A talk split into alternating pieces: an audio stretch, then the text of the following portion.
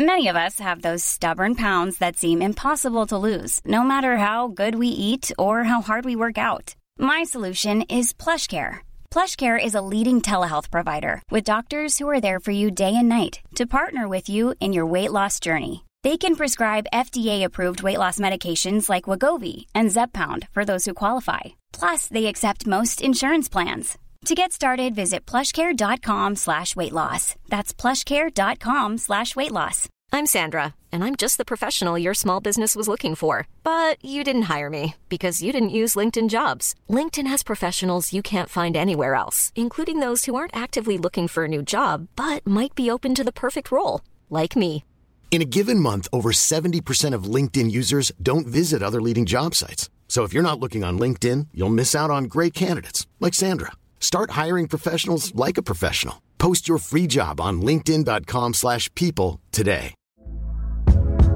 Hey there, it's Michelle Norris. I'm host of a podcast called Your Mama's Kitchen. When I travel, I'm usually looking for a way to find a taste of home when I'm not at home. And one of the things I love to do when I am at home is entertain. And Airbnb allows me to do that. When I was in California recently, I rented a house that had a great kitchen. And when we were sitting around the table, we we're all thinking, we're in someone else's house. Someone could be in all of our homes as well. If you have a home, but you're not always at home, you have an Airbnb. Your home might be worth more than you think.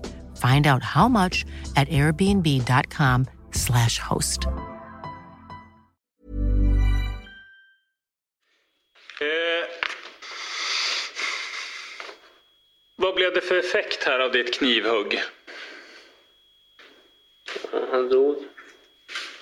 Han dog. Var det någon tvekan om det? Jag tänkte inte så mycket på det när det hände. Men vad, återigen, jag tjatar lite, men vad, vad är syftet med att hugga honom här och, och skära i halsen? Att allting skulle bli bättre. Att allt skulle bli bättre? Och att rösten skulle försvinna, jag trodde att förföljarna skulle försvinna. Allt, allting skulle försvinna. Men det blir det inte. Det var den 27 juni som frisören Olle mördades under satanistiska former i sitt hem. I hallen och i närheten av Olle hade det målats pentagram med hans blod. Idag 23-årig man ska ha skurit halsen av offret. Sedan hällde han i sig blodet och målade ett pentagram med det på väggen. Det är ju en gärning som jag menar har planerats under ganska lång tid och som genomförs på ett väldigt försåtligt och brutalt sätt. Jag öppnar dörren och ser det där målat på väggen. Det är det första jag ser. Ehm, och då tänkte jag, Olle, vad har du hittat på nu då? Och sen så gick jag in och så låg han i vardagsrummet. Det är ju en väldigt jobbig dag för dem och eh, det är ju under stor anspänning de har kommit hit. Men de gör det mycket, mycket starkt att sitta med under hela förhandlingen och lyssna och se på bilder. Men eh, de är ju tagna av situationen, absolut.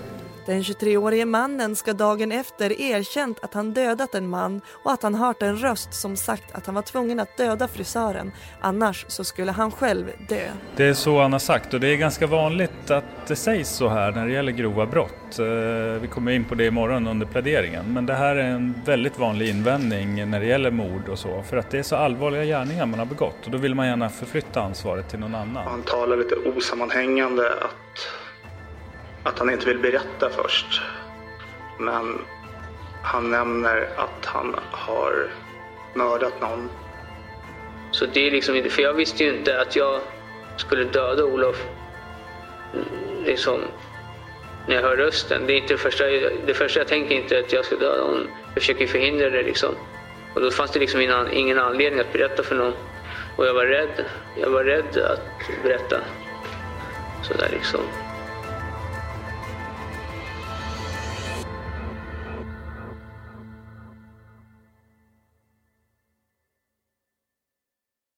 Vid 14-tiden söndagen den 28 juni 2015 hittas den 35-åriga frisören Olof död i sin lägenhet. Han har fått halsen avskuren och lämnats på vardagsrumsgolvet i en pöl av sitt eget blod. I hallen hade det målats ett pentagram och intill Olof på golvet fanns en liknande symbol målad och dessa symboler hade målats med Olofs blod.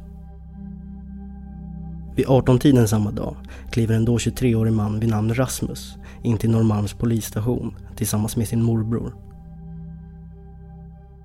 Rasmus erkänner att det är han som har mördat Olof.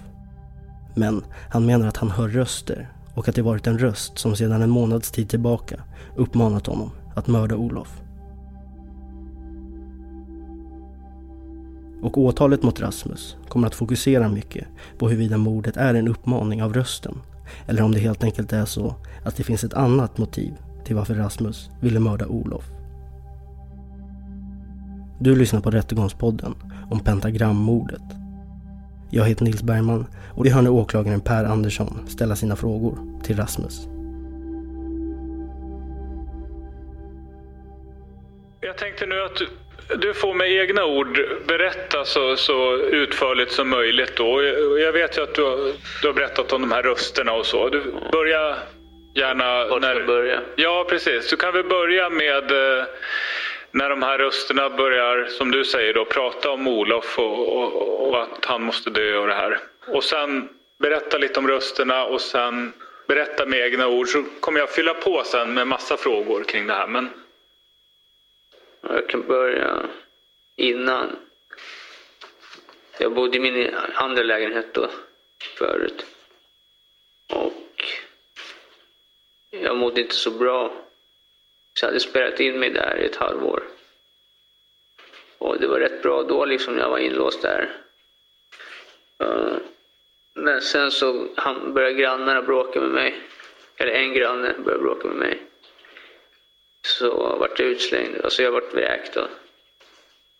Och då hamnade jag på gatan. Och min trygghet, min lägenhet var min trygghet då. Och när den togs bort från mig, när jag hamnade på gatan, så, så kom den här ostabiliteten in i mitt liv. Jag hade ingen grund att stå på och jag var utsatt liksom. Och, och då, då blommar den här rösten ut då. Och eh, någon gång där så kommer den och säger att, att Olof måste dö liksom. Att jag skulle döda honom. Och så hamnade jag på det här boendet.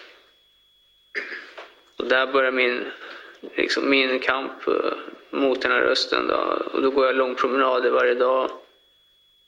Uh, ja, gjorde saker för att försöka få bort rösten. Jag försöker få bort ångesten som kommer med rösten och få bort oron som kommer med rösten. Jag gick långpromenader, ibland drack jag sprit, ibland, ja, det var massa möjliga saker. Och sen, eh, sen åkte jag till Ungern också för att jag tänkte om det var eh, att det bara var geografiskt alltihopa. Om jag, om jag åkte bort så kanske allting skulle sluta. Allting skulle bli bra. Men det var värre när jag kom till Ungern för då, då kände jag mig ännu mer utsatt liksom för att jag kunde inte sova och jag drack, jag drack mycket vin i Ungern. Flera flaskor om dagen. Och för att försöka få bort ångesten och oron av att höra den här rösten. Det, det, det resulterade i att jag eh, mådde ännu sämre när jag kom tillbaka. På grund av sömnbrist, på grund av att jag druckit så mycket. Så var jag nykter i en vecka innan jag, innan jag dödade honom. Och då hade rösten tagit total övergrepp på mig. Liksom att jag kunde inte kämpa emot längre, så skedde det som skedde.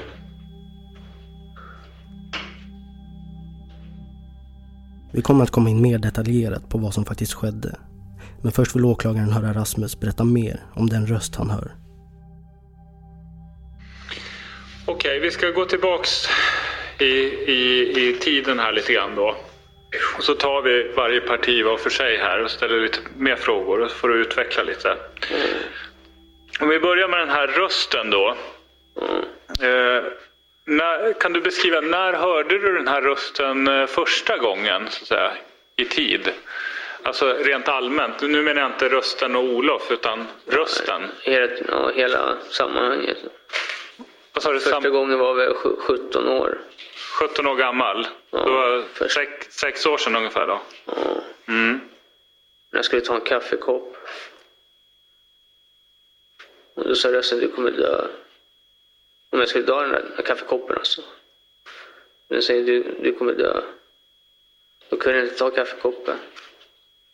Så var det sådär liksom. Och sen kom, sen kom det tillbaka när jag hamnade på Sankt Göran. Och när, när var det, Sankt Göran? 2012, 2013 någon gång där. Ja. Slutet av 2012. Och då uh, hamnade jag på Sankt Göran. Och jag återhämtade mig aldrig från den där. De, jag var frisläppt ett tag senare. Jag kom aldrig över det där. Jag hade fortfarande rösten liksom till och från och den åkte in och ut hela tiden.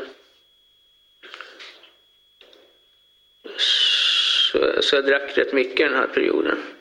De senaste tre åren har jag druckit enorma mängder alkohol för att försöka bli fri. Sen,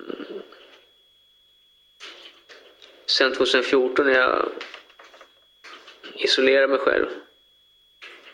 Så mådde jag ändå rätt bra. Eftersom jag hade ingen kontakt med yttervärlden, jag hade inga yttre omständigheter som kunde påverka mig. Så, även fast jag hade kvar mina bekymmer, men uh, miljön jag vistades i, det var ju lugn och ro. Så det var inga problem. Men problemen kom tillbaka sen jag, när jag var vräkt, utkastad på gatan. Bara sådär. Det var då det blommade ut igen alltihopa.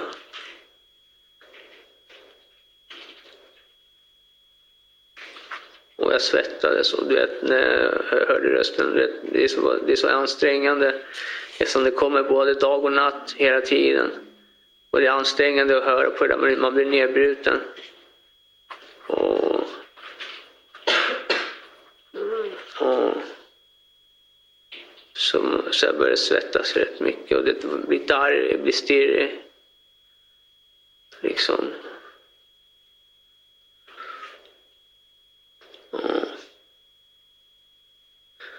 Det är påfrestande.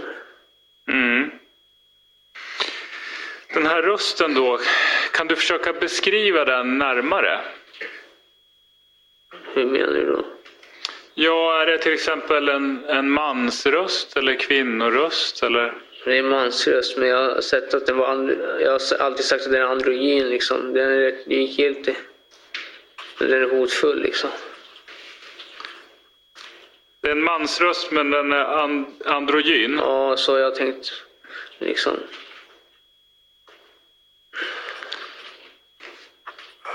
Det kanske är svårt, men, men den här rösten, är det liksom från ett... Låter det som en barnröst eller en vuxen persons en röst? vanlig eller? röst. Vad sa du? Vanlig röst. En vanlig röst? Okay. Ja. Så som en röst låter, som min röst låter till exempel. Men är det en mörk röst, basröst eller är det en ljus Nej. röst? Eller? Den är rätt ljus. Rätt ljus? Mm. Okej. Okay. Du har sagt här, jag tar in lite bilder från polisförhör ibland när vi kommer in här. Då, då har du sagt, det här är från ett polisförhör då, där du har fått frågor om den här rösten. Och då har du beskrivit den som universell. Ja. Är det... det var det jag menade med androgyn. Okej, okay, det är det du menar med, med androgyn? Ja. Okay. Jag, hade, jag hade inte ord på det förut. Nej, just Så jag kallar det universell, alltså mång, mångsidig. Just det. Som jag nu kallar för androgyn. Mm. Men rätt normal tycker jag. Och sen undrar jag om den här saken, det är också från det här förhöret och det är 28 juli. Eh, då har du fått en fråga, vilken värld tänker du om den här rösten tillhör? Och då har du svarat allt. Ja. Va, vad menar du med det så att säga? Alla dimensioner. Alla dimensioner? Ja, alla rymd och tid. Alla dimensioner. Mm. Okej. Okay. Hela omgivningen. Är det samma röst hela tiden eller är det olika röster? I början var det olika röster när, när jag insjuknade 2012, 2013 där. Då var det flera. Sen gick det över då, så vart det bara den här rösten nu senaste tiden. Okej. Eh, och sen undrar jag, eh, du var inne lite på det, men när säger den här rösten något om Olof för första gången? Det var väl när jag var vräkt någon gång. Och när blev du vräkt då? Mm, Jag har inga exakta datum i huvudet, men jag tror det var i februari. Jag kan ha fel. Jag minns inte riktigt när jag var vräkt. Ja. Jag har alltid trott det var i februari någon gång. I februari någon gång? Ja, det var jag trott. Jag vet inte exakt. Nej. Okej. För jag vet att du har lämnat lite olika, vi kan titta på det också då. Det är bild nummer 12 här. Då har du sagt lite olika saker i, i olika förhör. Då. I, I första förhöret när du kommer in till polisstationen, då finns det antecknat då att du ska ha sagt i början av juni hörde du röster. Okej. Och sen... Ja, men det var just jag vet vad det handlar om. Ja, jag ska bara säga klart. Sen, I nästa förhör så pratas det om att det var kanske i mars, april, maj, juni där. Det var, ju, det var ju det att jag var osäker med datumet. Ja. Och rösten var som mest intensivast i juni. Så jag hade juni på hjärnan hela tiden och det hände specifika grejer i juni också. Och eh, därför var det fastklistrat i huvudet att det var juni. Men sen insåg jag att det kan, kan vara februari eller nu när jag varit vräkt. Alltså, eftersom jag inte visste vilket datum jag varit vräkt. Men juni var speciellt för det var intensivast. Mm. Och vad säger då den här rösten om Olof? Döda honom annars kommer du dö. Döda honom annars kommer du dö. Mm.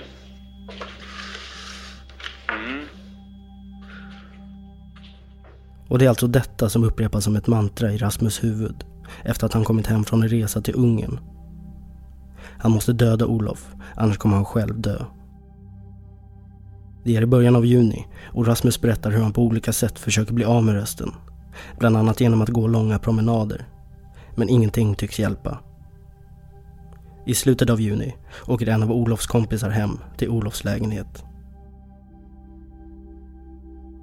Berätta om, hur kommer det sig att du åker ut här till, till Lidingö? Eh, Jag messar honom på morgonen att det var fint väder. Vi brukar ju höra sig messa honom vid nio, han är alltid uppe tidigt.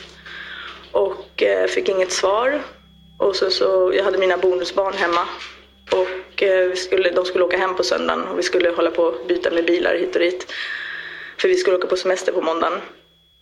Ehm, alltså så väntade jag någon timme så skickade jag ett mess igen och fick inget svar. Och det var på iPhone blir det ju blått när man messar till varandra. Men det vart grönt och det tyckte jag var lite konstigt. Men sen så ringde jag någon timme efter det och då var det telefonsvarare direkt. Vilket är jättekonstigt för han har aldrig, aldrig telefonen avstängd. Men då tänkte jag att ja, den kan ju ha batteriet har dött och den ligger på laddning, och har inte startat den än liksom. Men eh, så åkte jag till salongen och gjorde min bonusdotters hår.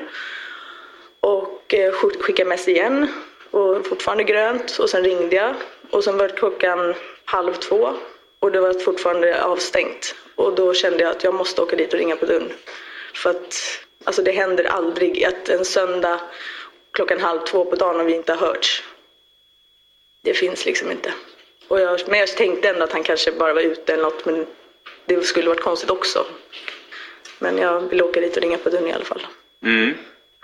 Åker du dit ensam? Nej, jag har med mig henne.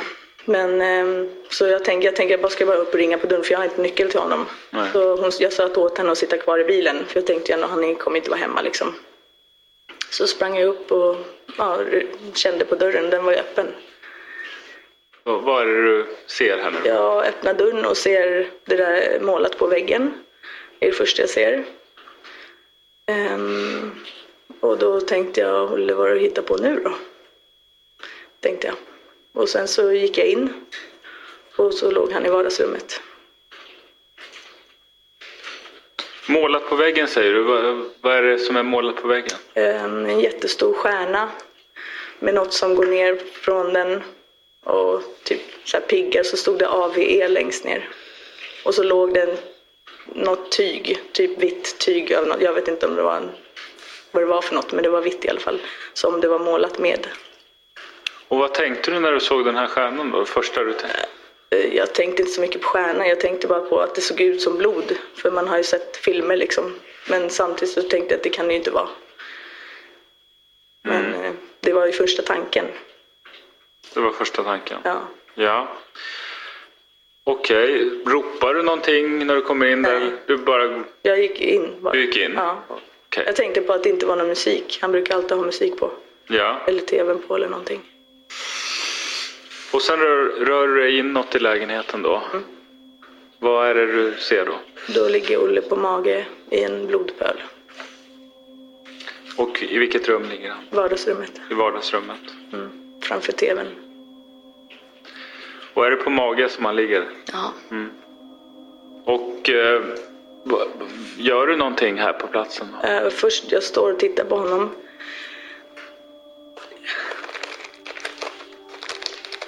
Finns det...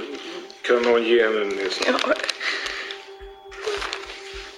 Behöver Vill du ha vatten? Ja, tack. Jag kan hämta lite vatten.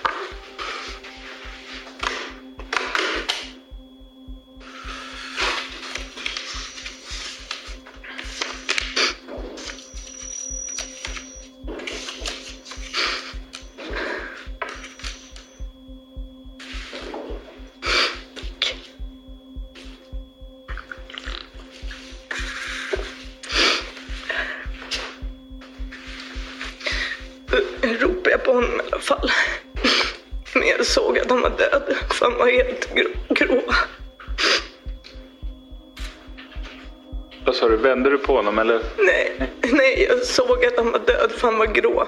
Ja. Men han, han blundade i alla fall. Och så gick jag fram till honom och la handen på hans axel. Men så, han hade ju tröja så flyttade den och la den på hans kind.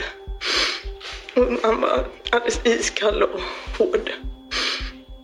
Och så sen eh, backade jag ifrån och så ringde jag till 112. Ringde 112? Mm. Men de hade hög belastning just då så jag var god dröj sa de. När du ringde dem, var du inne i lägenheten då? Ja, jag stod och tittade på Olle. Hur lång tid tog det innan du fick prata med någon? Jag vet inte. Det gick säkert fort. Jag, jag har ingen aning. Nej. Okej, och hur, har du någon aning om hur lång tid tog det innan ambulans, polis kom dit? Eh, jag vet inte. Men först så eh, sa de att jag skulle börja göra eh, hjärt och lungräddning. Men jag sa att det är, han, är, han är död liksom. Jag ser det. Det finns inget att göra. Och då sa hon okej, lämna lägenheten. Och, och de frågade först adressen. Och då fick jag jag kunde inte komma ihåg eh, portnumret. Så jag var tvungen att springa ner i trappen och kolla. Ehm, och, eh, och så sa jag det till henne då. Vad det var för adress. Och så sa hon lämna lägenheten. Ja. Ehm, ja, och sen eh, och utanför så mötte jag en kvinna som jag kände igen. Eh, som Olles, hon som har lägenheten, hennes mamma, bor i samma fastighet. Och eh, hon brukar ge bullar till Olle och han vattnar hennes blommor och sånt där när hon är borta. Och så gick hon med hunden utanför och då bara ropade, frågade jag om hon var ja, Monas mamma. Och hon bara skrek till henne att Olle var död. Eh, och då vart hon, hon, hon började, är du, är du säker? Började fråga mig och då var jag jätteosäker helt plötsligt. Så då gick jag upp till lägenheten igen och gick dit och la handen igen. Och ja, det var ju så. Men jag fick så här, tänk om han var lite vid liv. Mm. Okej. Och sen kommer... Eh, ambulansen kom Ja. först. Och så ja, visade jag dem till lä lägenhetsdörren. Ja. Och sen kom ju polis och allt sånt. Polisen kom sen också? Ja. Mm.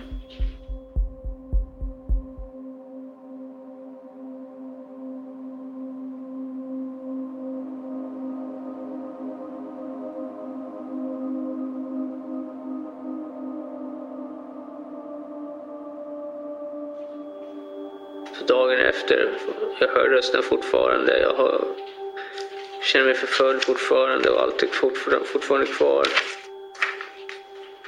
Så jag lägger en lapp på dörren och säger att jag är på promenad, så jag gick på promenad. Sen vart jag upphämtad. Sen berättade jag för min morbror vad som hade hänt.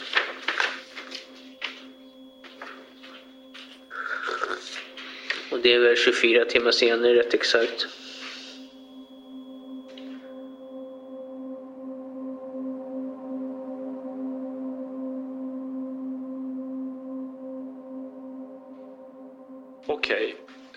28 juni då så har jag förstått att ni kommer att träffas här då.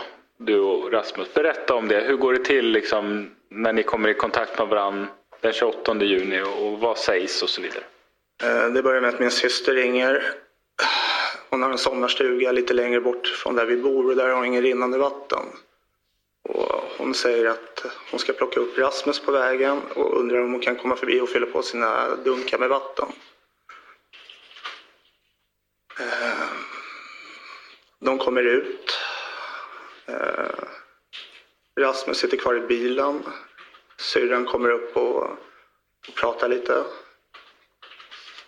Jag frågar syrran vad, vad det är med Rasmus och hon säger att han inte mår något bra. Så efter en stund så vinkar jag på honom att han ska komma upp. Eh, Och jag märker på Rasmus att han inte mår något bra. Får jag tar den lite till sidan nere vid garaget där vi bor ehm, och pratar med honom. Och han säger att han har gjort något riktigt jävla dumt den här gången. Och jag frågar vad han har gjort. Och han talar lite osammanhängande att, att han inte vill berätta först. Men han nämner att han har mördat någon. Eh, och eh, målat pentagram eller som han beskrev det på, på väggarna med, med, med blod.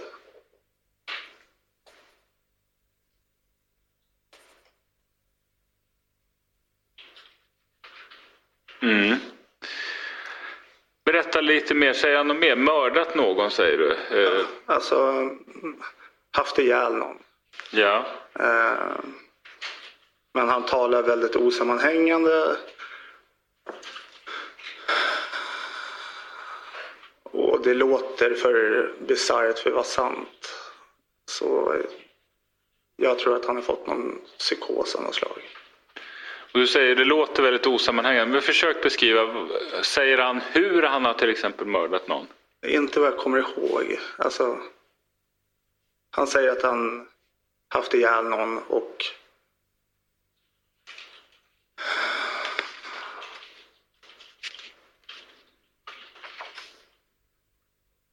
Nej, men att han har gjort konstiga handlingar som målar med, med blod på väggen. Det är väl det jag kommer ihåg. Mm. Okej. Har han sagt någonting, vad du minns nu, om varför han gör det här så att säga?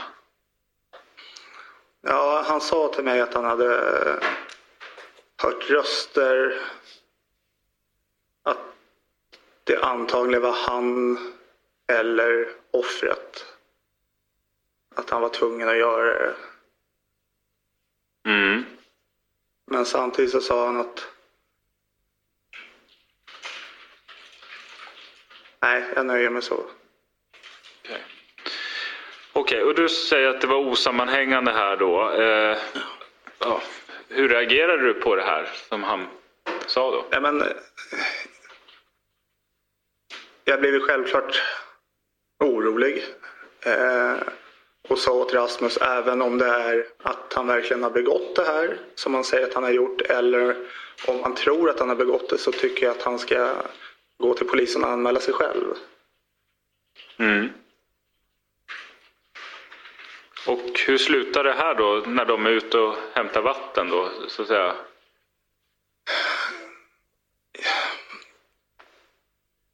Vi pratade lite mer Rasmus innan min syster kommer ner. Eh, och jag säger åt Rasmus att inte berätta för syrran. Utan att han går och anmäler sig själv så fort det bara går. Och sen åker de iväg. De åker iväg? Ja. ja. Händer någonting mer den där på söndagen då? Efter de har åkt iväg? Ja, alltså jag, jag tittade ju runt lite på nätet om, om det har begåtts någon mord i, i Södertälje. Eller i Järna eller Kvarn. Alltså runt om där vi bor. Eh, men det fanns ingenting som jag typ reflekterade över. Eh, samtidigt så kände jag lite vad jag har för skyldighet att informera polisen. För även om man inte hade begått eller har begått det så är han en samhällsfara i, i mina ögon.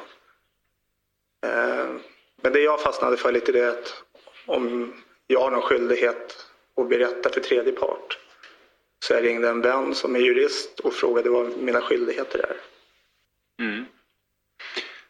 Hade du någon mer kontakt med Rasmus den dagen? Den dagen. Är det på söndag vi är nu? Vi är fortfarande... Ja, på söndagen. Eh, ja, jag skulle åka in och titta till jobbet. Bara kolla saltflöt och då var klockan på kvällen. Och när jag sätter mig i bilen så ringer jag min syster och då hör jag ju på henne att hon är helt, helt tyst. Och då frågar jag om Rasmus har berättat. Och hon säger ja, han har berättat. Rasmus är först ovillig att bege sig till polisen, men övertygas av sin morbror. Och tillsammans åker de på söndagskvällen till Norrmalms polisstation, där Rasmus anmäler sig själv.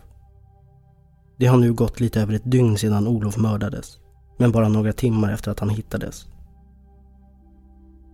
Efter det sitter Rasmus frihetsberövad länge och det kommer hållas en rad förhör med honom där saker och ting kommer visa sig inte riktigt stämma överens med vad polisen under tiden hittar i utredningen.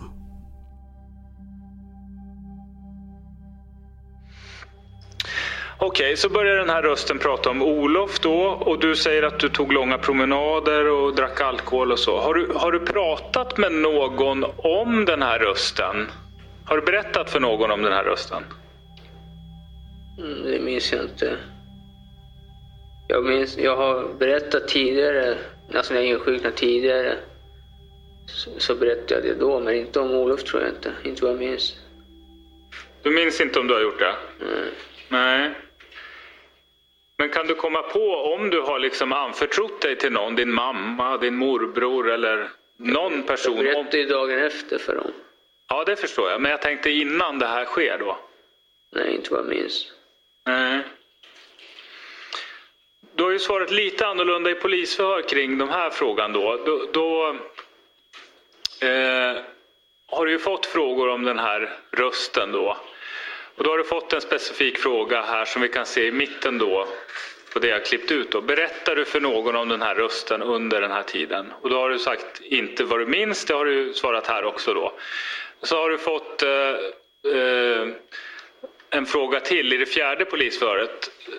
Eh, har du pratat med någon om det här? Och då svarar du direkt här nej. Nej. Efteråt berättar jag, men, men innan nej. Ja. Men jag önskar att jag hade gjort det, har du svarat då? Ja, det är som jag svarar nu. Ja, men jag menar, har du, minns du att du har pratat med någon? Med eller din pappa eller din förvaltare? Nej, jag, det, jag minns inte att jag berättade för någon. Nej. Det är som jag sagt. Ja. Och, och då undrar jag, och säkert en del andra med mig, varför berättar du inte för någon om den här rösten som säger att du ska döda en viss person? För det första är det inte socialt accepterat. Men huvudorsaken var ju att eh, du vet, när man har, det, det, är mer än bara rösten. Det är förföljelser och det är olika tankeverksamhet. Liksom. Och, så det infinner sig en stor rädsla. Liksom. Man, man, är, man är så utsatt. Inga murar runt om en. Och då att berätta för någonting, då kan det kännas som att man är på väg att dö. Att något dåligt kommer hända. Det, det har inslaget också. Alltså. Mm. Och jag har liksom inte, jag har inte berättat liksom. Är det riktigt Rasmus att du vid den här tiden då, om det är mars eller april, maj, juni, att du hade en förvaltare och du hade kontakter inom psykiatrin? Under den här tiden? Ja, jag har en förvaltare. Ja. ja och psykiatrin, träffar du personer som jobbar inom psykiatrin? Ja, jag, jag, jag har gått rätt mycket sånt där. Mm. Hela mitt liv. I de sammanhangen då, jag förstår att det kanske inte är socialt accepterat att prata med vänner och så, men, men i de sammanhangen, har du tagit upp det här med rösten och Olof? Jag minns inte. Det är möjligt, men jag minns inte.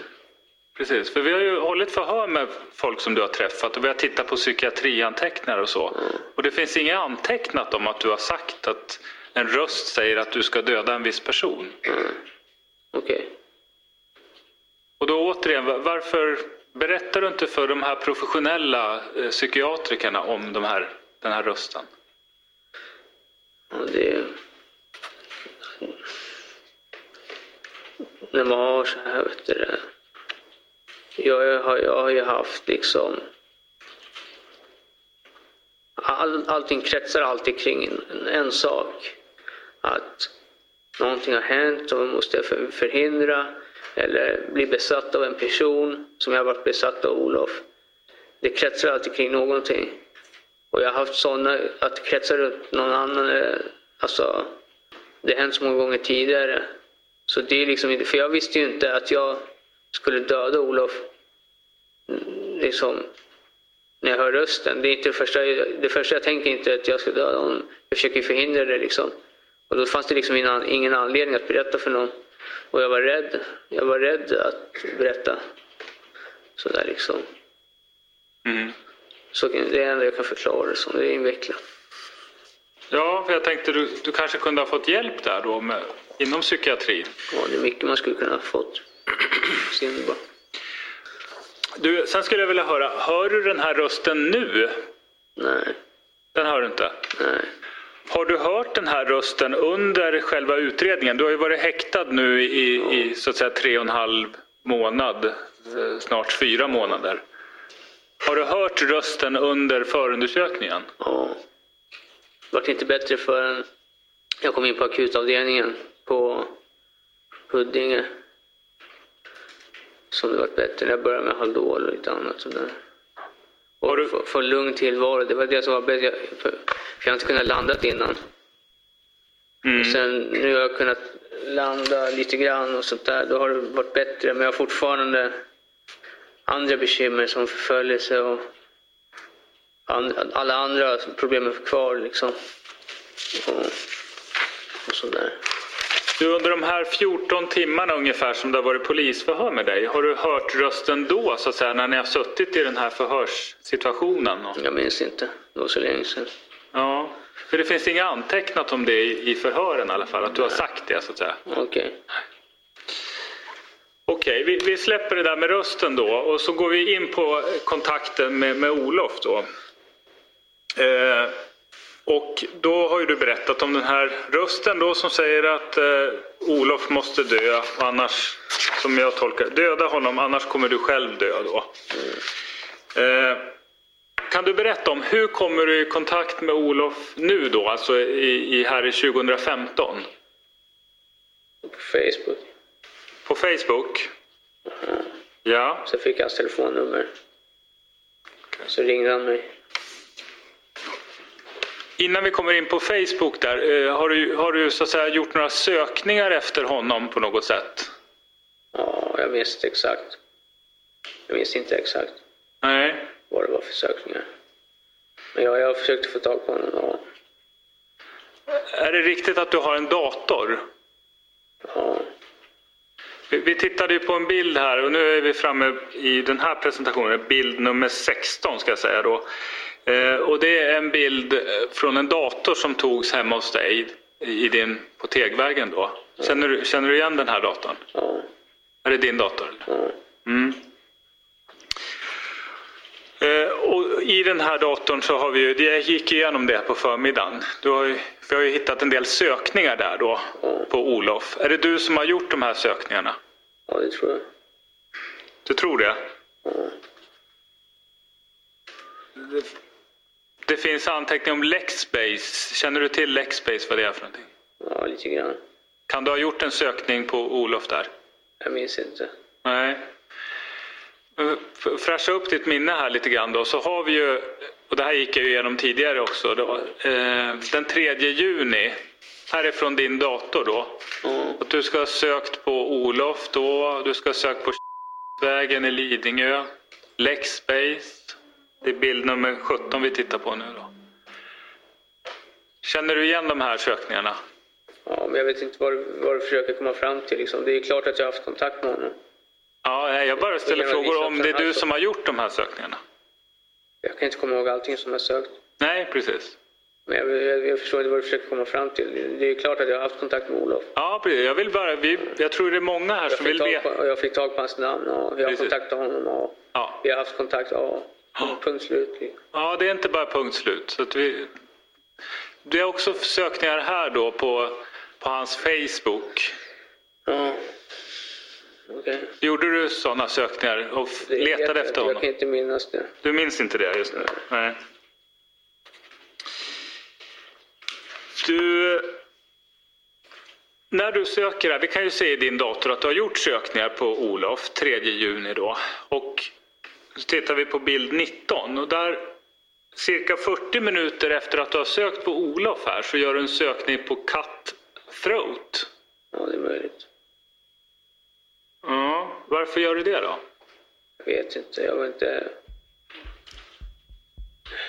Jag var liksom förvirrad, sinnesförvirrad. Jag vet inte. Du vet inte? Sinnesförvirrad är vad Rasmus ofta hävdar att han var vid den här tiden. Och det stämmer väl att Rasmus under lång tid varit i dåligt psykiskt skick. Han kom i kontakt med barnpsykiatrin redan som 11-åring och ansågs då ha ett autismliknande tillstånd.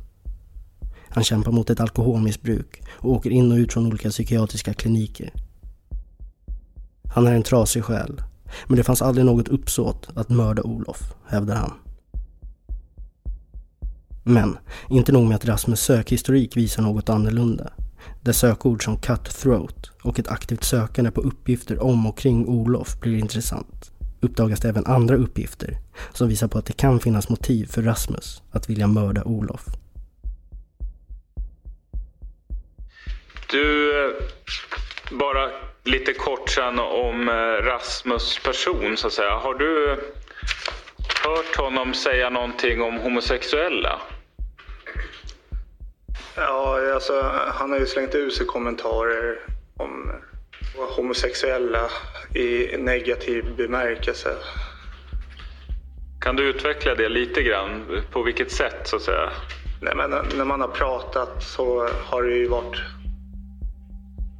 deras fel om det är något som inte är enligt Rasmus. Deras fel, de homosexuella? Homosexuella invandrare, alltså en generalisering. Okej.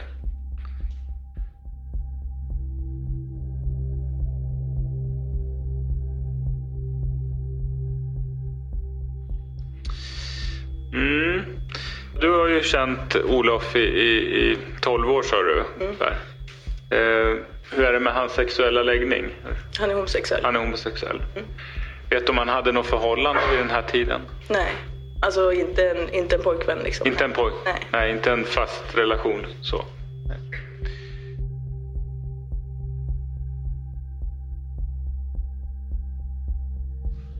Eh, där sitter ju Rasmus. Mm. Har du träffat på honom tidigare? Ja, en gång. Berätta om den gången. Ehm, ja, det var ju, jag har ingen koll på tiden men jag vet ju nu att det ska vara två år sedan. Ehm, och då var jag och en kompis på salongen efter jobbet och drack vin. Ehm, och så kom Olle och Rasmus dit och drack vin med oss och ja, hade trevligt typ. Och sen kom en gemensam kompis och körde hem dem till Olle. Okej.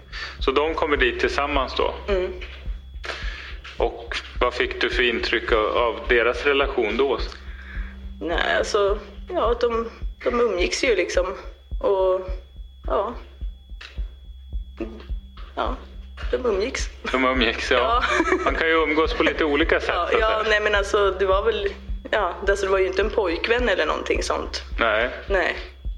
Så att det var väl, Ja, en sexuell relation liksom. En sexuell relation? Ja.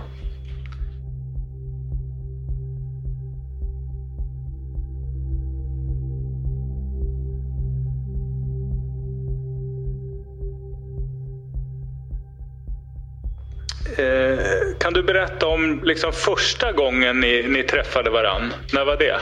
Hur kände ni varann? Liksom? Vi träffades på en uteservering 2013 eller någonting. På en uteservering? Ja. Var det på... eh, Vilken årstid var det som ni träffades? Jag tror det var på sommaren. Sommaren? Jag tror jag, jag vet inte riktigt. Ja. Okej, den här kvällen då. Ni träffas på den här uteserveringen. Eh, hände det något mer på kvällen sen? Ja, jag åkte väl hem till honom. Du åkte hem till honom? Ja. Och vad gjorde ni där då? Drack vin, pratade, jag minns, jag minns inte. Drack vin, prata. Ja. Mer då? Kommer inte ihåg. Kom inte ihåg? Nej. Nej. Men du har ju hört som, av polisen om det här. Jag vill, jag vill inte lägga orden i mun så att säga på det. Men, men, Jag var, jag har varit där flera gånger. Ja. Vad som har hänt exakt varje gång, det, det vet jag inte liksom. Nej. Om jag ställer en specifik fråga då. Hade ni sex då den här kvällen? Ja, vi har haft det en kväll. Men jag kommer inte ihåg om det var just den kvällen. Vi har haft det. Ni har haft sex? Ja. Mm. Men du minns inte nu om det var just den kvällen? Nej, eller? precis. Okej.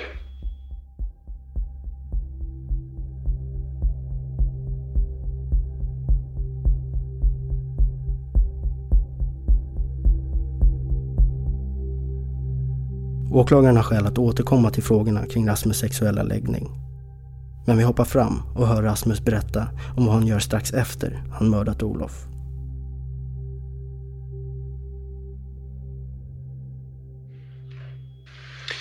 Du, när du går därifrån då och lämnar lägenheten. Eh, var det någon tvekan om att Olof var död då? Ja, jag tänkte inte på det. Du tänkte inte på det? Kollar du om han levde på något sätt? Nej. Det gjorde du inte heller? Och sen tänkte jag börja komma in på slutet här då, eh, efter händelsen då. För då åker du ju in, till, eller åker tillbaks till Södertälje då. Och vad gör du när du kommer hem till Södertälje då? Går ut i skogen, Ja, och vad gör du där? bränner upp allting. Bränner upp allting? Med tändsticksasken som jag hade hittat. Med tändsticksasken? Och var hittade du den sa du? Hemma hos Olof. Hemma hos Olof? Hey, I'm Ryan Reynolds. Recently, I asked Mint Mobile's legal team if big wireless companies are allowed to raise prices due to inflation. They said yes. And then when I asked if raising prices technically violates those onerous two year contracts, they said, What the f are you talking about, you insane Hollywood ass?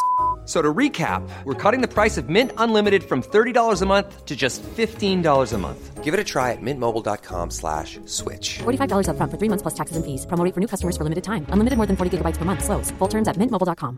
If you thought the only way to get a more defined jawline with natural looking results was through surgery, think again. Juvederm Volux XC is a non surgical injectable gel filler that improves moderate to severe loss of jawline definition and can help you achieve natural looking results with little downtime. Even better, this improved definition lasts up to one year with optimal treatment. No maintenance required. Improve jawline definition for a smooth, sculpted look with Juvederm Volux XC. For important safety information and to find a licensed specialist, visit juvederm.com. That's J U V E D E R M.com. Not for people with severe allergic reactions, allergies to lidocaine, or the proteins used in Juvederm. Common side effects include injection site redness, swelling, pain, tenderness, firmness, lumps, bumps, bruising, discoloration, or itching. There's a risk of unintentional injection into a blood vessel, which can cause vision abnormalities, blindness, stroke, temporary scabs, or scarring. Talk to a licensed specialist to find out if it's right for you. Millions of people have lost weight with personalized plans from Noom, like Evan, who can't stand salads and still lost 50 pounds. Salads, generally, for most people, are the easy button, right? For me, that wasn't an option. I never really was a salad guy. That's just not who I am. But Noom worked for me. Get your personalized plan today at Noom.com. Real Noom user compensated to provide their story. In four weeks, the typical Noom user can expect to lose one to two pounds per week. Individual results may vary.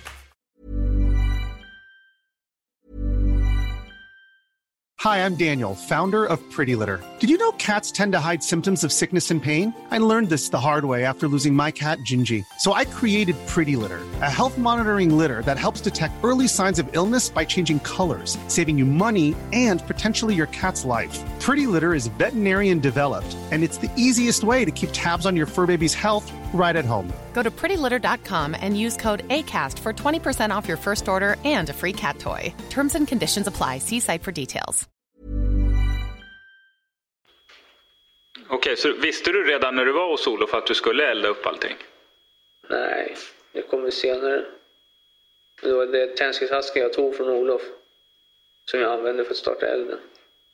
Men varför tar du en tändsticksask från honom då? Jag vet, den bara låg där så jag bara tog ner den. Röker du själv eller? Nej. Så du, egentligen har du ingen användningsområde för någon tändsticksask? Nej, jag bara tog den. Du bara tog den. Och varför eldar du upp de här sakerna då? Mobiler, eller Olofs mobil, dator, kläder och så vidare. Jag skulle ha med mig dem till lägenheten först. Men sen så tänkte jag, jag vill inte ha kvar det här. Så, så jag gick direkt till skogen. Men, så tändsticksasken låg i väskan redan. Så gjorde jag upp en eld och brände upp allting. Men du, är det inte så att du redan i början på juni planerade att förstöra de här sakerna? Juni? Ja. Varför, varför undrar du det? Därför att eh, vi har ju tittat på din dator och vilka sökningar du har gjort. Ja, bränna hårddisk och sånt där. Ja. Men det var för, det var för min egna data. Jag tänkte, min data är egentligen sönder. Så tänkte jag slänga den, då måste jag rensa hårddisken.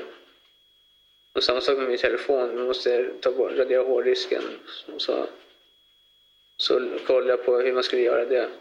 Så att när man ger bort datan eller kastar den så ingen kan, ingen kan komma åt. Mm.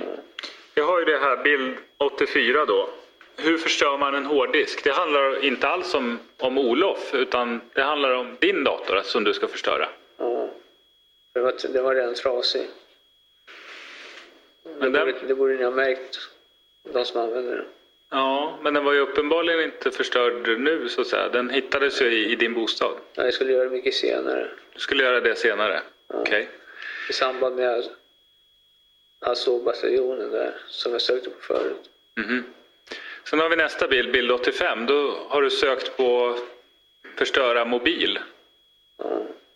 Min mobil alltså. Du ska förstöra din egen mobil. Har du förstört någon av dina egna mobiler? Nej, jag har inte hunnit. Du har inte hunnit det? nej. Du, fanns det något besvärande om dig eller på dig på de här apparaterna? På Olofs mobil eller på hans dator? Jag vet inte. Du vet inte? Kan det ha funnits några bilder på dig? Har, har han i något sammanhang tagit några bilder på dig? Det var han säkert, jag vet inte. Så det var inte det då som gjorde att du förstörde de här sakerna? Den här lappen har vi redan pratat om. Eh, Så den hoppar vi över då.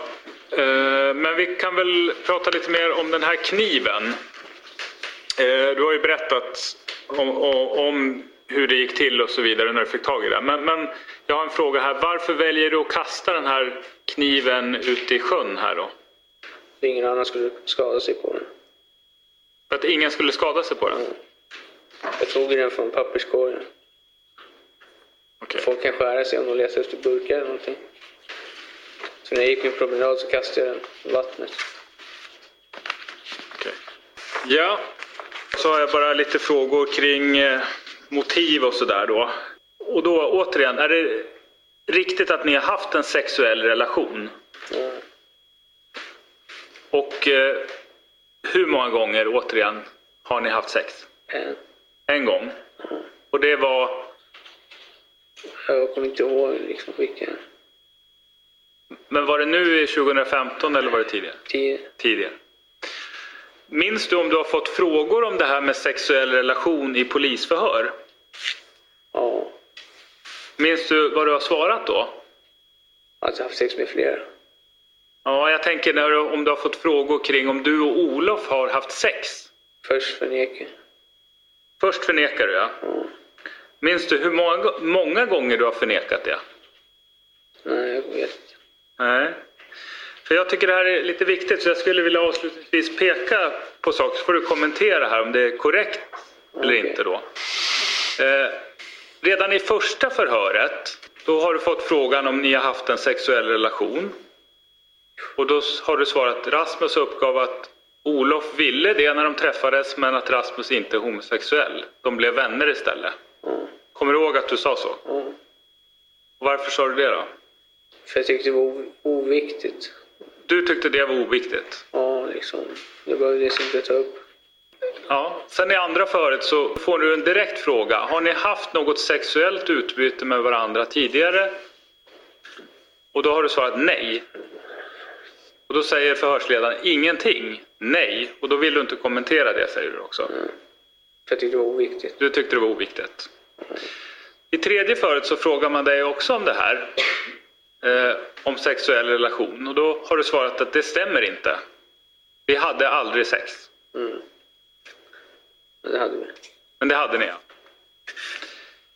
Eh, och så fortsätter man i fjärde förhöret då. Och då lägger man fram också ganska mycket bevis från polisens sida att ni har haft sex. Mm.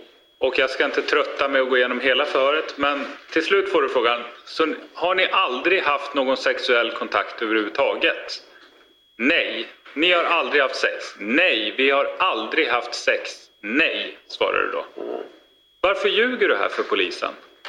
Jag tyckte det var oviktigt. Det är respektlöst mot Olof och mig att dra upp sådana här saker. Aha. Sen kommer det då, och det är precis som du säger då, att ni hade sex mm. tillsammans. Och det är ju det du har berättat här då. Mm. Eh, och det är du som påkallar ett förhör och det kommer hållas den 30 juli då. Det är det femte förhöret. Mm. Varför tyckte du det var viktigt att då berätta om att ni hade haft sex?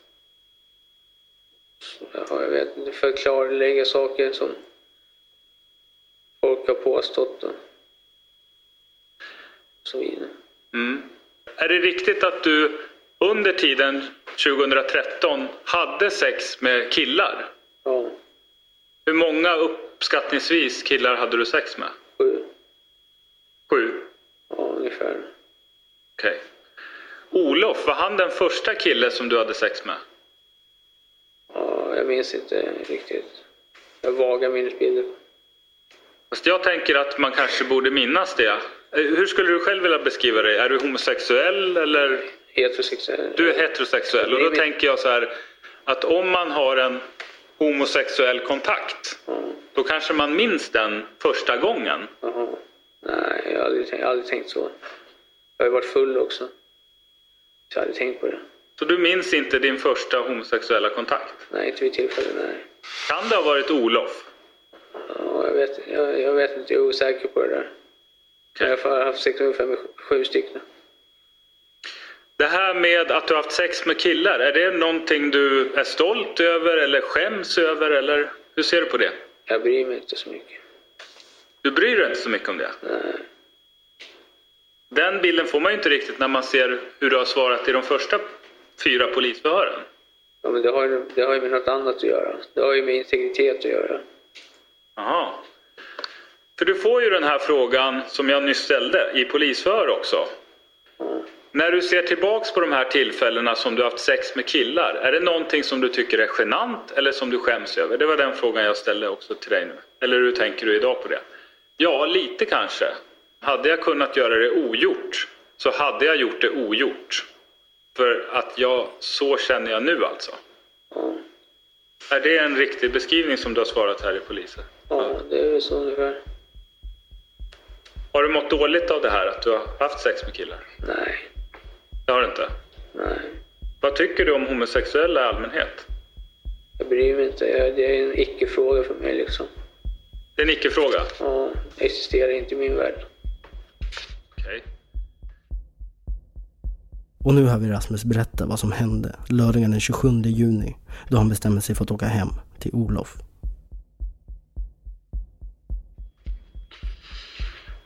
Och vad händer här i lägenheten då? Han öppnar dörren. Häls vad gör ni? Hälsar. Mm. Jag satt mig vid köksbordet. Vad, vad gjorde ni här då när ni satt vid, vid köksbordet? Vi satt och pratade. Och han, han var rätt drivig till att ha sex på en gång. Men eh, så kände inte jag. Vi pratade och helt enkelt, jag hörde rösten som jag sagt. Det var ju kvar där och så fick jag tunnelseende. Det var suddigt runt om när jag kollade. Och rösten sa till mig, gör det nu annars kommer du dö. Döda honom nu annars kommer du dö. När jag vart uppjagad, eller vad ska man säga, inombords så... Och rösten sa, döda honom. Och, och när jag gick ut och rökte så högg jag honom i nacken. Okej. Tror du han märkte att du kom så att säga upp bakom honom med kniven? Jag har ingen aning. Ja, men jag tänkte, om, om- sa han någonting? Minns du det? Att han liksom... Nej, jag hörde ingenting. Ingenting? Vad du kommer ihåg? Nej, bara rösten. Sen vad han, om han har sagt någonting så minns jag inte. Så Du har ingen minnesbild av att han skrek eller något sånt där? Nej. Nej. Vad är ditt syfte då när du hugger honom i nacken här och skär av halsen? Vad tänker du? Jag vet inte, det bara skedde. Det bara skedde. Men eh, du har ju pratat om Det gick på automatik liksom. Det, rösten var där, så döda honom nu annars kommer du dö. Och det bara hände liksom. Det var som en robot liksom, bara gick. Det går inte att förklara. Nej. Var det för att få stopp på rösten? Är det så jag ska förstå det? Eller? Allting skulle bli bra, men det vart inte. Du berättade att du tog emot honom som jag förstod det. När du hade skurit av han halsen här. Och var, varför tar du emot honom? Det bara skedde av ren reflex som respekt för honom. Det var så respektlöst att låta honom falla ner till golvet och slå i huvudet. Och det var så ren reflex som jag tog tag i hans axlar. Och följde han neråt liksom. Mhm. Och det gick rätt fridfullt till. Så det var inte för att undvika en kraftig duns här i, i golvet så att grannar skulle höra någonting? Nej. Nej. Jag visste inte vad som skulle hända. Okej. Fick du något blod eh, på dig här då? Det är ju ganska blodigt som vi kan se på bilderna. Jag fick lite på tröjan. På tröjan? Ja, t-shirten. Eh, efter själva dödandet då. Jag hoppar fram lite här. Vad, vad händer då? Du har varit inne på det när du har berättat själv, men, men lite mer detalj, detaljer nu. Vad, vad händer direkt efter dödandet då? Jag målar på väggen. Ja, jag målar på väggen. Sen, sen torkade jag av mig. Så gick jag ut.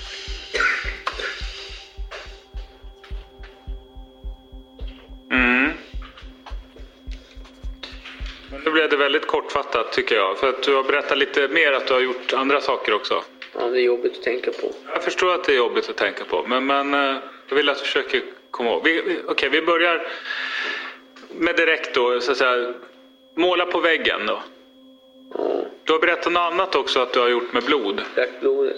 Drack blodet, ja, har du berättat tidigare. Kan du, vi börjar med det då. Hur drack du av blodet? Från handen. Från handen?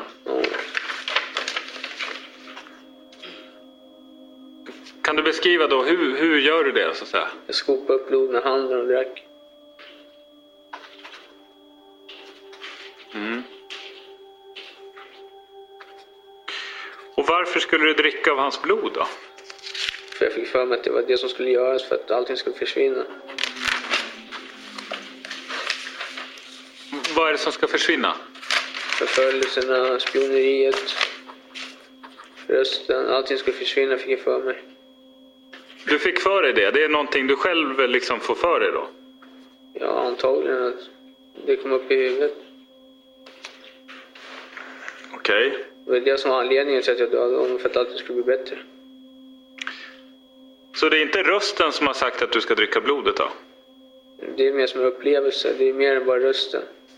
Det är som pentagrammet sa, sa det på, på vägen dit, fick jag för mig. Mm.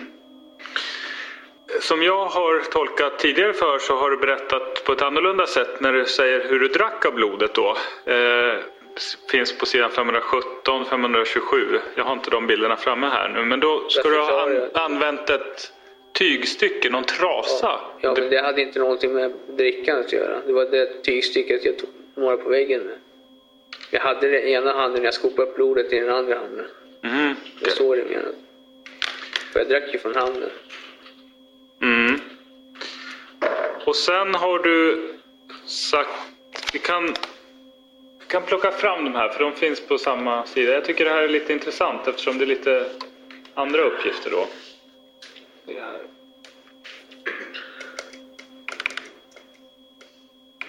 Du har ju fått Rasmus en hel del frågor om de här, det här drickandet och så. Var, du kommer in på det här med trasa då, att du tog trasan för att skopa upp blodet med. In i handen, så här. In i handen? Okej. Och sen har du svarat då att, va, du fick den här frågan av mig nyss och då svarade du då att du fick för dig att förföljelsen skulle ta slut. Men här har du svarat att just för att rösten sa åt mig. Det det- tycker, jag är en, det tycker jag är en liten annan sak så att säga. Det var instruerat har du svarat här av rösten. Ja, det var ju det. Men det var ett annat ord bara. Okej. Så du menar att det är ungefär... allting med förföljelserna och spioneriet skulle sluta. Det fick jag för från första början, när Mm. rösten kom till mig. Okej. Det är så jag menar. Det är bara klivande av ord där. Ja, nej men nu, det är bara viktigt att få fram vad som gäller liksom. Vad du, din uppfattning här då.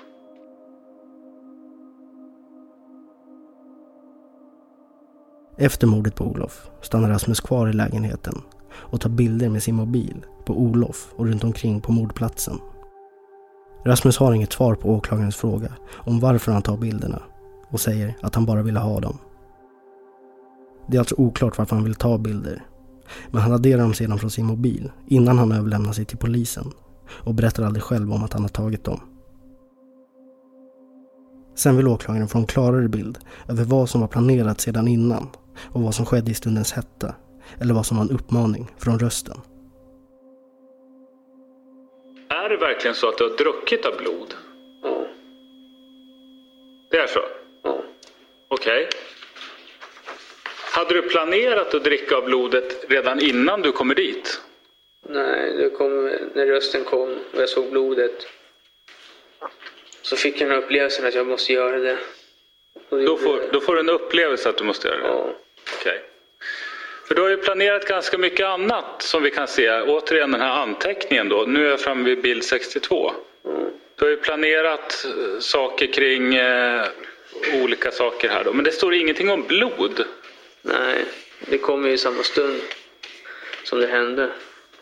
Okej. Det där, de, där, de där uppenbarelserna fick jag ju på tåget dit.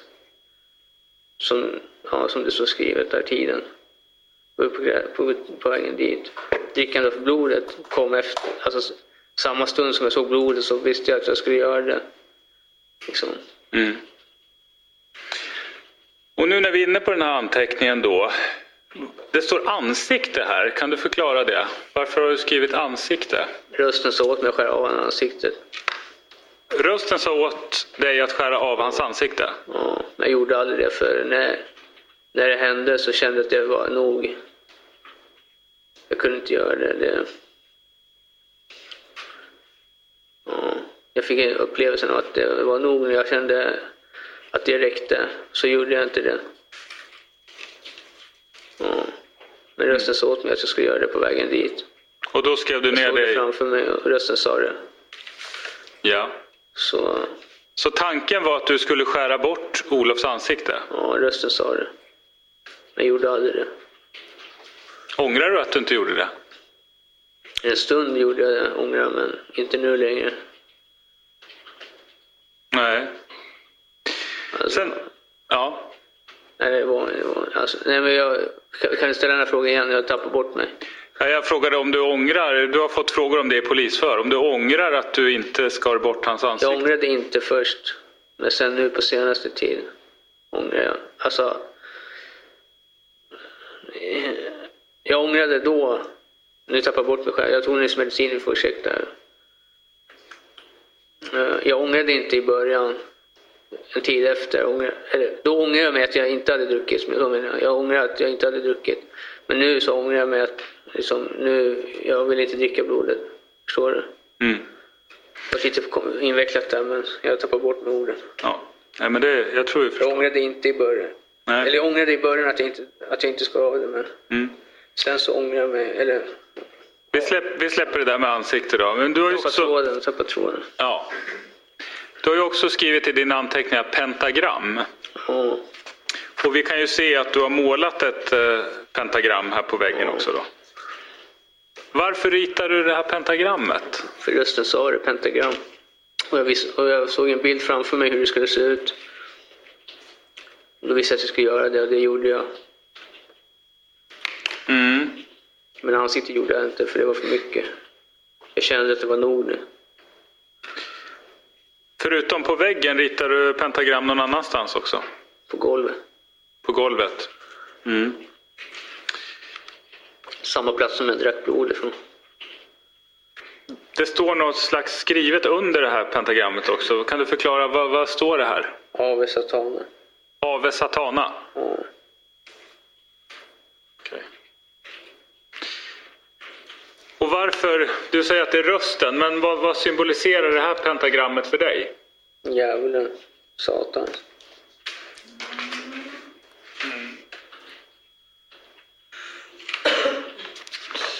Känner du till satanistbibeln? Ja. Det gör jag. Har det här med den bibeln att göra på något sätt? Nej, ingenting. Det har att göra med att jag har länge haft föreställningen om att Satan har haft inflytande på mitt liv väldigt länge. Sedan 2011-2012.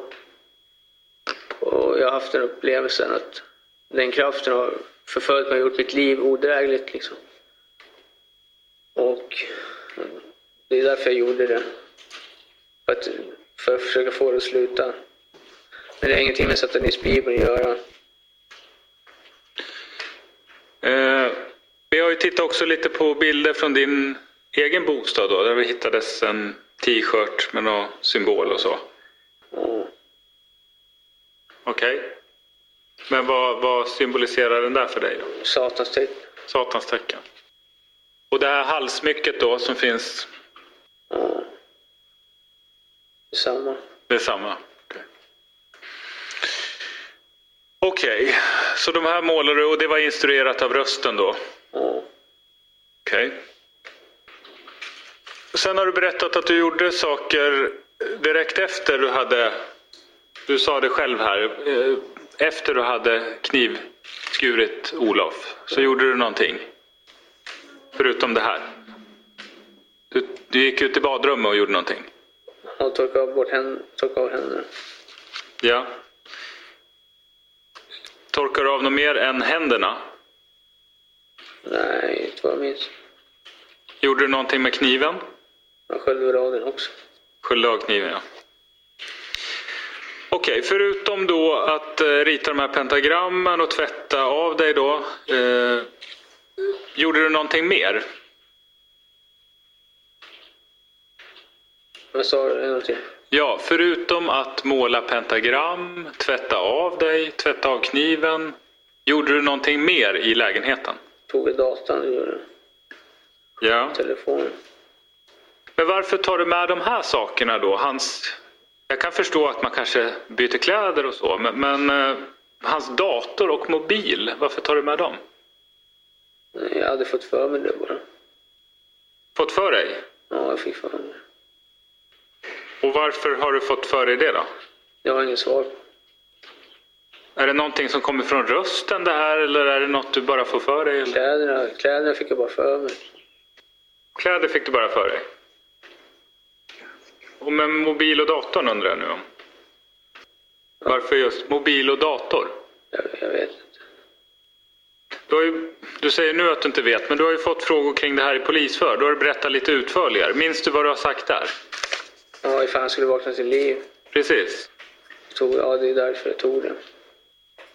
Jag vet inte hur jag tänkte. Nej. Och sen har du sagt i ett annat förhör att, att det gav en inre ro, har du varit inne på också. Och i hela situationen gjorde det. Mm. Och så i tredje förhöret så pratar de om uppenbarelse, uppenbarelse igen då. Och det som jag fick på tåget där. Mm. Och sen är du tillbaks i fjärde förhöret om det här med ifall han skulle vakna till liv och ringa efter hjälp då. Mm. Och ja, du får ytterligare frågor. Men det här har alltså ingenting med rösten att göra? Vadå? Det här med att, ja du har aldrig sagt, eh, jag har gått igenom alla polisförhör, du, du har aldrig sagt Det var att... för att han skulle vakna upp som du sa. Ja, okej. Mm. Så tog jag.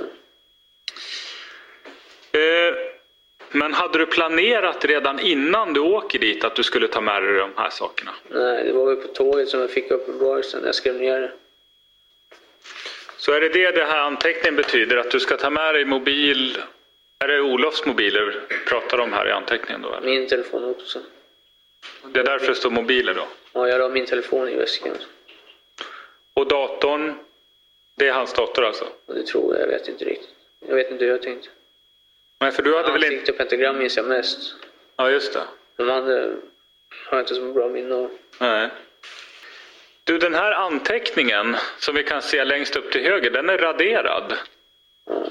Varför raderar du den anteckningen då? Jag raderar de flesta anteckningar. När de är utförda då, eller hur då? Att, är det därför du raderar dem, eller? Nej, Jag hade ju någon annan också. Koder och sånt. Som jag tagit bort. Okej. Du, när du går därifrån då och lämnar lägenheten, eh, var det någon tvekan om att Olof var död då? Ja, jag tänkte inte på det. Du tänkte inte på det? Kollar du om han levde på något sätt? Nej. Det gjorde du inte heller? Och gällande vad som är planerat och inte så blir Rasmus sökhistorik mer och mer intressant. Du, har du tänkt länge på hur du skulle döda Olof? Nej. Tanken var aldrig att döda honom från början liksom. Jag försökte förhindra det, men det gick inte. Nej. Jag hade aldrig, aldrig tänkt på sådär liksom. Men jag misstänker att du inte har dödat någon annan människa tidigare, eller? Nej. Nej. Och då tänker jag, har du funderat på vilka sätt man kan döda någon då? Nej. Nej. Vi har ju gått igenom en hel del kring liksom, din dator. Eh, och en av de eh, saker som du har sökt på det är ju cut throat och det var jag inne på tidigare också. Och det är precis det som händer här.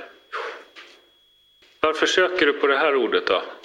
Har det någonting att göra med den här händelsen med Olof? Nej, jag tänker inte på det sättet liksom. Jag gjorde massa andra sökningar som inte har med den här saken att göra också. Ja. Ausonius och sånt där. Och det var därför jag sökte på Kumlabunken för Jan Ausonius satt ju där. Och sen Milo Mihailovic vart ju förflyttad till en rättspsykiatrisk avdelning. Och det var därför jag sökte på det, för jag var intresserad av det, för det stod i Aftonbladet här för mig. Så under samma period som Rasmus söker på uppgifter om Olof och på Cutthroat söker han även på information om två andra mördare. Den främlingsfientliga så kallade lasermannen John Ausonius samt på Michailo Michailovic. Den sistnämnda använde också kniv för att hugga sitt offer till döds, som var den dåvarande utrikesministern Anna Lind.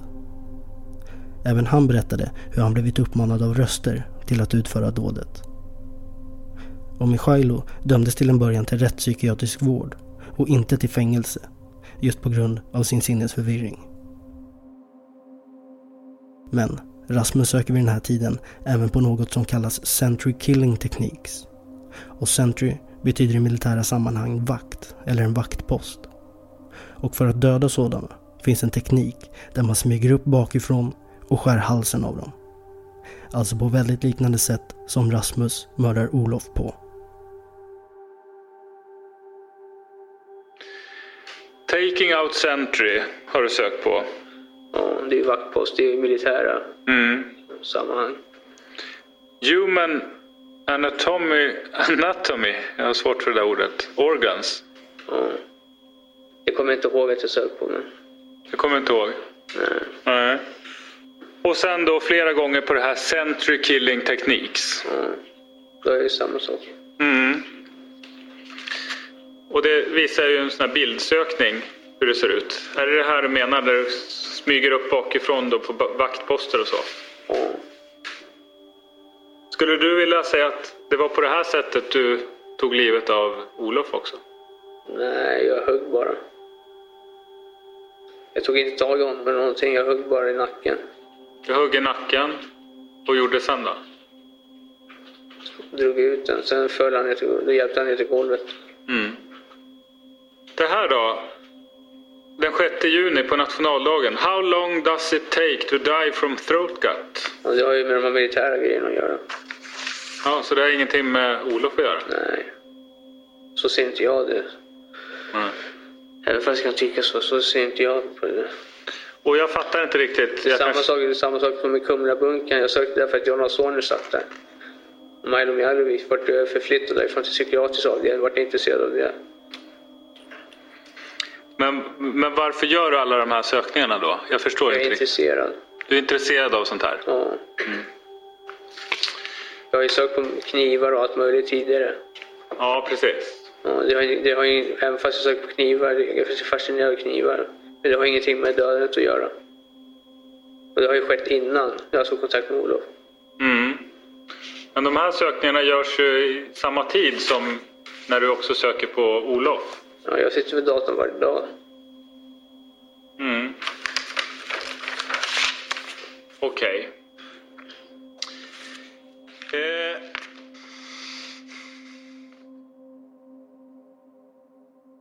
Åklagarnas slutpläderingar spelas inte in under rättegångsförhandlingar.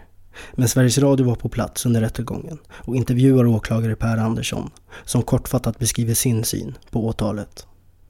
Det är ju en gärning som jag menar har planerats under ganska lång tid och som genomförs på ett väldigt försåtligt och brutalt sätt. Ja, jag menar att han eh, får till den här träffen under förevändning att de ska ha sex, vilket absolut inte är hans tanke. Och när han kommer dit så eh, mördar han honom på ett väldigt brutalt sätt. Hur ser den åtalade själv på anklagelserna? Ja, han medger ju att han har tagit livet av honom här i lägenheten. Eh, men hävdar att det här ska bedömas som dråp då. Och det är en, eh, en mildare variant av mord. Här, han, han pratar ju om att han har hört en röst frekvent och att det är det som varit anledningen till att han har begått det här. Eh, vad är din, vad är din tanke kring det? Ja, min tanke kring det, det är ju att jag kommer ställa en hel del ifrågasättande frågor kring den här påstådda rösten. Mm. Och att han själv då säger att han inte ville begå den här handlingen men att han vek sig för rösten då, eller man ska uttrycka sig. Det är så han har sagt och det är ganska vanligt att det sägs så här när det gäller grova brott. Eh, vi kommer in på det imorgon under pläderingen men det här är en väldigt vanlig invändning när det gäller mord och så för att det är så allvarliga gärningar man har begått och då vill man gärna förflytta ansvaret till någon annan och gärna till någon som inte går att höra. En, I det här fallet en röst som är ganska allmänt uttryckt. Finns det någon annan motivbild förutom det här med att han har haft en, eller hört en röst som sagt att han måste göra det här? Ja, ett annat tänkbart motiv det är ju att försöka dölja den sexuella relation som de har haft och som han gärna vill ha ogjord, som han önskar aldrig hade ägt rum. Eh, och en relation som han har skämts över väldigt mycket och som han har förnekat i väldigt många polisförhör. Det är ett tänkbart motiv. Kan det handla om något slags hatbrott? Ja, eh, en kombination ska vi säga av hatbrott och eh, att dölja sin egna sexuella läggning. Eh, det är ju inte helt ovanligt när det gäller just hatbrott att folk har en, en annan sexuell läggning och man kan inte acceptera det. Och då tar man ut sin ilska på andra i samma situation. Att han har druckit blodet från, från den avlidne personen och, och ritat pentagram på väggen. Vad, vad tänker du om det? Ja, att han har ritat pentagram det går ju att slå fast och det är någonting han har planerat att göra redan innan han kommer dit. Och sen kan vi också konstatera att han har ritat pentagram. Det här med blod, det är ju någonting han säger själv. Eh, och huruvida det är sant eller inte, eller om han har en annan anledning att säga så, det kan inte jag svara på just nu. Hur extraordinärt är just det här brottet då som, som vi avhandlar just nu? Alla mord är ju liksom extraordinära och unika. Eh, det här är ju särskilt speciellt vad gäller det här pentagrammet eh, skulle jag säga. Det är ju inte vanligt förekommande att det målas med blod eh, efter sådana här hemska gärningar. Under utredningens gång uppdagades det att Rasmus vårdats för rösthallucinationer och paranoida föreställningar och även självmordstankar. Och han har tidigare dömts för bland annat misshandel.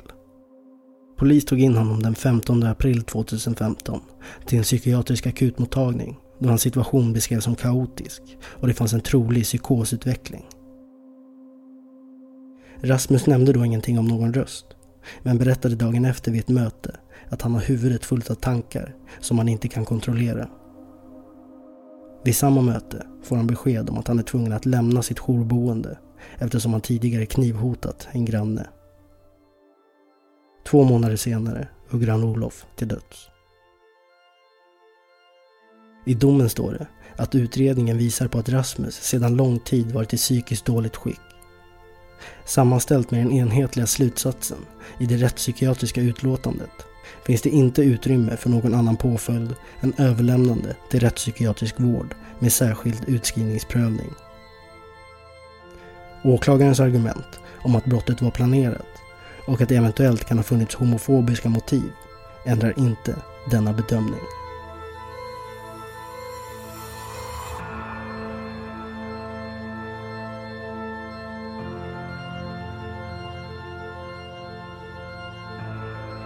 Du har lyssnat på Rättegångspodden om pentagrammordet. Jag heter Nils Bergman, ansvarig utgivare är Jonas Häger. Tack för att ni har lyssnat.